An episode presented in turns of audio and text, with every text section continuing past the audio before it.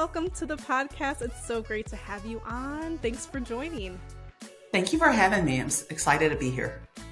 Yeah, yeah, and we just we spent about 15 minutes just getting to know each other, which was wonderful. Uh, I feel like um, the work that you're doing, the the the conversations on this podcast is such a beautiful fit. Uh, so I would love for you to just give a brief intro. Aiko, tell us uh, what you do and what is the impact you're looking to make on the world. Uh, so I am a recovering attorney and I have a leadership development firm called Rare Coaching and Consulting. I'm also a mom of 2 mm-hmm. and a lot of other identities too. But the work that I focus on, or even the impact I want to have, is to support not only workplaces to be places where people can thrive and constantly grow and become better people, but also thinking about employees and supporting them and finding the best path for them. I love that. I love that. And I know a lot of your work uh, is centered around, um, you know, uh, we, we talked about liberation a little bit earlier and freedom and what the workplace looks like for everybody, right? From a diversity, equity, inclusion standpoint. And so I know a lot of your work is also around justice. And so tell me how that connects, right? Because if you're a recovering attorney, you're doing this work now, how does that work intersect for you? So I would say one, how do I define liberation? So that might be helpful is I think mm-hmm. about it when people have choice. They have true choice in terms of where they are, how they live, how they show up. And I think many workplaces don't necessarily allow that for folks. Instead, they become constraints. And because that's where we spend a lot of our days, it can impact the quality of our lives. Hmm. So when you're in a workplace, you would hope that it's a place where you don't have to code switch, cover, assimilate, but you can truly be who you are. But we know that that's often not the case. And a lot of the work I do is to support leaders or employees to consider, hey, how does this workplace align with my values? Mm-hmm. When I'm here, how do I make sure that it serves me and my purpose and how I want to live my life? If I'm not in this privileged position where I can just leave or go somewhere else that perfectly aligns with me, then how do I stay here and still self sustain, still have boundaries, still ensure that this is an intentional choice that's serving me? Because at the end of the day, it really is about people trying to live their best lives. Like the idea of we're not living to work, mm. but we're mm. working to live oftentimes, but work can also be a source of joy. Yes. And that is a lot of the, the work we do. When you think about me being a recovering attorney, that lifestyle often does not afford for people to be as free as they would want to. Uh, if you're at a big firm, there are the billable hours. There's the clients that you have to work well with and appease. They may not be, may not be the clients who you choose. There are partners and all these other people and systems and structures and hierarchies that you have to defer to. And so for me, if it felt like, is this why I am existing as in order to do this? You know, is this the life I want to live? Is this where I'm going to have the greatest impact? Is where I'm going to be the the best person or version of who I want to be? And the answer was no. So at each time in my career, there were different pivots that I made in order to be closer to my purpose. Hmm. Yeah, and I, I would love to kind of just dig into this this concept of the workplace as a, a traditional par- you know a traditional paradigm you know there's like norms and rules we've created around it of you know what it should be what it shouldn't be. Um and i'm sure with some of your i don't know if it was like employment law your background as far as the attorney work that you did or did you have a certain specialty? General litigation. Gotcha so, yeah. gotcha. So i just you know from my background as an organizational psychologist more of the i guess the the psychology part of the workplace and how it's evolved over time, what the norms are. Um, what are some traditional elements of the workplace that you think have created perhaps a sense of control versus liberation over time? Gosh, Angela, I feel like I should be asking you that question with your background, for one. Um, but would love to hear your response to that too. Mm-hmm. I think the workplace overall, what it's evolved into, it's really more so about profit, right? And even if it's a nonprofit or other place that you work in that wants to focus on impact, they still need money to run. And you find lots of nonprofits having to almost sell their soul in order to get grants. and to veer away from their mission or to have to uh, manage or even to the point of control uh, their employees or even the communities they're supposed to serve in order to justify their existence for grants. So I think there's, I mean, even if we go down to the idea of billable hours, how much are you producing for this hourly wage? And I think we're starting to see a lot of that come to bear with the mass layoffs. Well, we're not making this profit, so we now need to cut these employees because clearly the, the business is not there to serve the employees, right? It's there to make money. And so I think all that whole paradigm itself um, is apparent in the workplace, corporate America, but also if you think about some of the things I just mentioned about nonprofits, for them to exist, they get sucked into that as well, whether or not they're um, trying to be mission driven or not. Yeah. yeah, yeah, and I think you're you know you're hitting on uh, a lot of different things that we could certainly unpack. But I think when I think about our current workplace, I think it stems from a lot of like the industrial revolution, right? Like that period of time. And if you think about what was going on during that period of time, um, less human centered design, more, uh, you know, machine, I guess, uh, machinery and assembly line, things like that. And yes. that has shaped the corners of how we think about work, you know, employer employee relationship, um, you know, even societal differences, right? Who was allowed to work, who had yes. power, which we are still dealing with now. So those dynamics, I think, have a, a, a part of the equation too. Yes, I love that you just went back in history about just the context overall, right? Because whether you know we can go back even further and talk about mm-hmm. enslaved Americans and think about the ledger system and how many pounds of cotton per body is being um, picked, like the complete dehumanization because we're not even paying for this labor. And in fact, we're taking all the humanity out of people so that they can produce more. We're creating laws to treat them like property. And we're even um, minimalizing the idea of a human family structure by uh, dividing families in the way that you're using people, even to their capacity to reproduce. So we can go all the way back there in the cornerstone of what drove the economy in the U.S. Uh, then, and, and it was it, there was no humanity centered in that, right? So I, I love that you're going back to just the full context of what it means to labor here and for whom.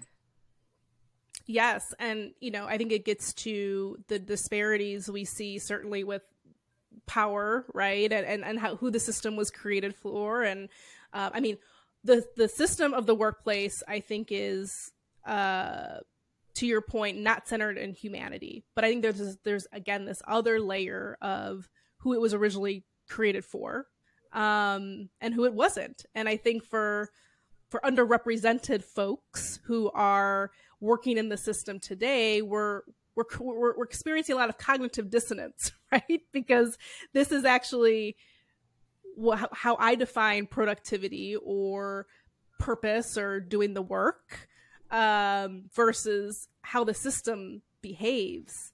So mm-hmm. I would love to hear more from you on that because I know you're, and I want to hear more about your book because I know it's a fictional book, but it is grounded in truth.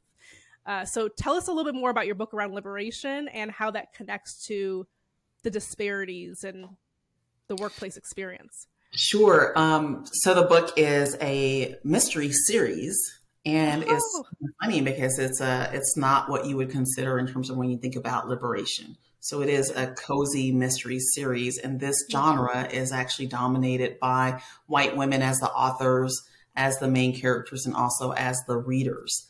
And one thing that I do know, I'm an avid reader, period, but, and it's empirically backed, is that literature, um, fiction literature, is actually a great um, through way to develop empathy and to close mm. gaps between folks. Because when we're reading a book, we're actually putting ourselves in the place of the characters, right? So breaking into that genre helps to offer or invite folks to think about the world from a different perspective. So these two characters are two black women. And um, before we got on the recording, we are both talking about being entrepreneurs and what that affords us. So the women are folks who were supposed to be in this corporate America track because that's the dream, right? Mm. that's how you're supposed to make it in America. And one was an attorney and leaves to open her own um, series of shops, like water shops. And her best friend, Amina, was supposed to be a doctor and left in order to, because she was really into chemistry, to make her own products. But of course, there's the same theme about um, the mystery that has to be solved at the end of the day. But the way these women live, it's this idea of defining success on your own terms. Mm. It's the idea of creating a life of joy that you want. And the idea of where you started us from, Angela, is the paradigm of how uh, companies were created and for what purpose. And to be able to say, this is what is what I was told is supposed to be but this is where I'm going to go. And for many of us, I don't know if you experienced this. I didn't get a chance to ask you, but when you went and opened your own company or decided to be an entrepreneur um, and left a steady job, probably, mm-hmm. what were some of the responses you got? Oh, yeah, it's a great question. Uh, a lot of the you're leaving i left an executive job right? Making good money bonus all, all the all the jazz all the things that you yes. worked for. So i think a lot of people in my community were like why are you leaving a, a good paying job? Um, this is a huge risk. You're going to take a pay cut. Um, this also happened to me when i left corporate america to work for a smaller business. Mm-hmm which was interesting. Yes. So it's like, oh, so you're not going to have the brand of XYZ behind you anymore. What does that mean for you? Uh, so I got a lot of that. And then just, you know, interestingly enough, um, you know, questions about like dual income in my household. Like, so, you know, does this mean you're going to stay at home? And like conversations around family and, and things like that. So it was. Yes what What about you? Have did you experience similar? Oh, absolutely. Similar Leaving firms, six figures, bonus or whatever, and then going. Um, I think the first decision I made that wasn't financially driven was leaving a big firm and going and working at the city of Atlanta, which was like a seventy percent pay cut. Right. Mm. Um, I love the themes that you just brought up too. So there's one theme about leaving that good job like the security and what have you. And we all know that working at a company is not security. We know that just from all the layoffs that are happening now, right? The other thing that you mentioned too was about, okay, well, the idea, well, who are you now? Our identity being connected with that great, don't let it be a really great company, right? Or considered a good place to work. You're going to leave Google. Well, what now? And then the last thing you mentioned, which was even that intersection around the role of gender. Mm-hmm. So since you're not working anymore, your other per- working for somebody anymore, your other purpose is you must be going to be a homemaker and ready to be a mom. So all these ideas is kind of like this which way book, but every way that you go is still not full liberation. Mm-hmm. And your identity caught up and oftentimes parents or parents from other generations you know, our parents are from other generations and they might say, oh my God, you're to leave that good job. Those benefits, all of these things kind of keeping us into this framing. And I just, there's an ode to people who are willing to do it differently. Mm-hmm. And I just believe that people of color, especially if you think about the history of Black people in America, we're really used to living in a dystopia. Mm-hmm. When you think about us and what may have happened to our ancestors first being here, being, well, even being taken and brought here. And then if we even think about it from today, hey, I still have to go to work despite what I just saw playing out on television mm-hmm. um, for people who look just like me or my brother or my husband or whomever. But I got to go back to work and pretend that this didn't happen. Like we're used to being in a dystopia.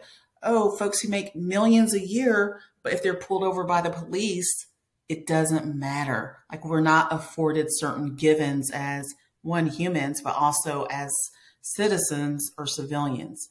So we're used to dystopia. So when you think about going into being entrepreneurs, there should be nothing more um, likely that we could conquer, right? And I so I, think about that a lot in terms of our willingness or being able to give ourselves permission to do something different um, than the paradigms that have been set forth before us. Yeah, I think some of this is evident in some of the research that I'm seeing around well, we know that like the gig economy, entrepreneurship is rising for women and people of color. Mm-hmm. And I think it is because of this this point that you're making, which is we never really felt like we belonged in the first place. So, yeah. you know, there's research that I and I can't remember. I always forget the the, the source. I'm going to find it and post it um, in the show notes here once I do find it. But there was research that basically asked about people coming back to work, right? Like organizations that are forcing people to come back into the office, which is whole nother whole nother conversation. But mm-hmm. they found that most people who wanted to come back were white males and women and people of color were like i have never felt like i belonged so much than i did now sitting in my house because i didn't have to deal with the microaggressions i didn't have to deal with people touching my hair i didn't have to deal with you know all of the microaggressions and the aggressions against me all the lack of opportunity so i think people are already starting to pave their own way and i think your book is a masterpiece of storytelling that is going to make this relatable and possible for people, which is really exciting. I, I really hope so. I mean, the a big premise of the book is just about how we are not a monolith. People aren't a monolith, and we all have these different stories that are valid. We have these different parts of our identity that should always be validated and valid.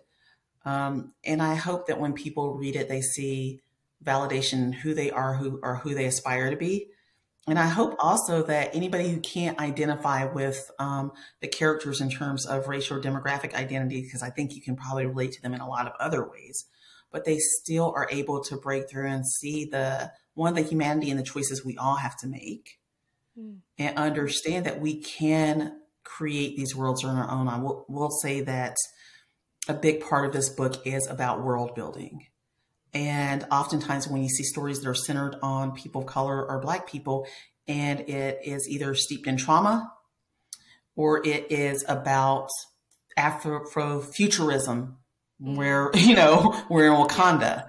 Yes. And this is about no, we need world building for now from our perspective to show that, wow, there's so many of us who are creating lives that we want to live that aren't steeped in trauma or are despite the trauma and we're making decisions that weren't necessarily given to us as a pathway, but we're creating them because we've always created new. I mean, how many of us say we're first gen? At this time in 2020s, we're still saying we're first gen to graduate from college. Hmm. And we first, and we all know somebody in our family or what have you that is one step away, if it's not ourselves, period. So this idea of we've got to be able to build these bridges and images of what does healthy, empowered, liberated living look like? We've got to create that and we have to make it real for other people who may be the ones who are in the hiring seats to see that, hey, when I hire Angela, I don't have to be in this pet to threat mode. Mm-hmm. I'm hiring her because I know she can do the job and I'm not thinking about all of the reasons first about why she can't and why she doesn't belong here. Instead, it's a given that not only do you belong here, but you should be leading teams and you're brilliant. And that's what we have to start building those um, narratives and creating those worlds and stories for ourselves and for others. Yeah, gosh, I have so many questions, um, but I'm gonna start with this one, which is how do how do organizations, you know, because your your your book, your mystery series, but grounded in some truth around, I think, some of the trends that we're seeing around the workplace and what work means to people how do employers create or I guess change the paradigms um, in order to I don't know widen widen the possibilities for these stories. Meaning today, you know, you you hire someone, you expect them, you know, there's a paradigm of I expect this person to be here for 10 years, working 9 to 5. I own them. I'm putting mm. quotations marks, but that's what it feels like, right? The control over versus I think what we're seeing with and I and I hate this term quiet quitting. I don't think it's a thing, but what quiet quitting is is people finally taking control of their boundaries and understanding that to your point we live to live not live to work. Mm-hmm. So quiet quitting I don't think is a thing. I actually think it's just people waking up to this realization uh, and so how do how do employers I know this is a really like it's it's it's a loaded question, but what are some things employers can do to to start to change this paradigm, get on board with the fact that this is changing. And your book is not fictional; it's actually something that's a reality that people are thinking about. Yeah, um, gosh, so many things towards that, um, Angela. One is really paying people for their labor. Mm-hmm. And I'm not talking about necessarily compensa- compensation, just saying, hey, raise how much you're paying people, but consider what labor is. So this morning I was with a um, client and it was about their employee resource groups. So this idea of making sure people don't consider that to be labor um, or labor that is worth being paid for. And you're actually creating culture, you're creating community, you're doing it on top of your other job because you're not being paid for it. But this idea of if you're all of this work that many people put away as housework or just extracurriculars that actually result in retention and this quality of work that we're talking about, your quality of life at work, is not paid for. So mm-hmm. I will often not work for any with any clients when they bring in and I'm asking, oh, are the people who are leading this work or doing this work, are they being compensated for? No, it's we're not there yet. So wait a minute, they're doing this on top of their job. So you're perpetuating inequity with these employee resource groups by not having them do this on top of their jobs. And oftentimes you get a punitive response from your manager or employer. You didn't get this done because you're over here doing this extracurricular stuff. So the value's not there. This other idea of how else does labor come up? So one of the things that you mentioned is we are able to, many of us people of color are able to work more effectively from home because we are not dealing with microaggressions. So now I have a navigate when I'm at work, I have to navigate the aggressions that you're putting on me and even the um, other types of workplace violence that comes up in a emotional or mental way. So either I need to be compensated or you need to recognize what this means, or there needs to be clear punishment when I'm being impacted and other employees are being impacted in this way. So it's not that you're going to be able to create a, the dollar value that type of violence, but at least I know that it's unacceptable. I shouldn't have to deal with it. And there's going to be a punitive response when someone is um, enacting aggressions on me. Mm. But right now, we often don't see that. Oh, it's the excuses, right? Of, oh, that's not really what they meant. Well, our issue is more about what is the impact they had on the culture and employees because you're actually decreasing even what the employee could even do or um, in terms of produce if you're about productivity. So it is this idea of recognizing the labor that people are putting in in each point and valuing it. Valuing it either through right now, the value is usually what equated into money and dollar compensation in that way, but even in other ways too. But I think that we often don't see that happening. And in fact, we see people who bring in more money no matter how, any means necessary, are the ones who climb the ladder. And oh my gosh, they did what? Well, we can't get rid of them because they're bringing in more clients and they're actually making more sales to the detriment of other people. So now you're telling me what you really value. Right. Yes. Yeah. And it all goes back full circle to that idea of, you know, businesses are built to um to make money and i don't I don't doubt that fact. I know we need to make money to employ people, but I think, you know, the conversation that I'm really interested in having, which we're having right now, is around the sustainability of that, right? Um, and one of the things to your point, the the asshole that leaves dead bodies behind, or the the racist who is constantly imposing microaggressions on people within the workplace, that person's top salesperson, you know, makes all the money for the company but you know, I think about culture as a garden, right? Like you always have to tend to it and there are weeds and weeds tend to seed and it spreads. It's not just and then sometimes you move people throughout the organization, right? Oh, well, you know, this person's team didn't like this leader, let me move them over here. And you are just spreading that toxicity and there is a real tangible monetary cost. impact, cost, mm-hmm. impact for that organization. And so that that's that's been the hardest for me, at least with my work, is painting that picture. Um, so yeah, I'm just that resonates with me so much what you just what you just said. And so when you're doing this work, Angela, what are you finding as the reasons why someone's more willing to shift the problem versus either pull out that weed or what have you? What are you finding? It's it's the short term versus long term, right? Like the the they the the leader can't fathom not having this person for X amount of months while we find somebody else. But that to your point, the value is placed on what that person is bringing versus the the undercurrent of harm that is happening. And oh, by the way, the harm that's happening usually isn't mentioned because maybe it, you've killed all psychological safety within that environment now. So you really yeah. don't even know the amount of harm that's being um, um, being put on on people and the in the amount of people. And that over time is just that's building to people leaving right? It's building to real trauma and harm. That's leading to mental illness. That's leading to things that are going to show up later on. So the leading versus lagging indicators is always the issue that i i come across.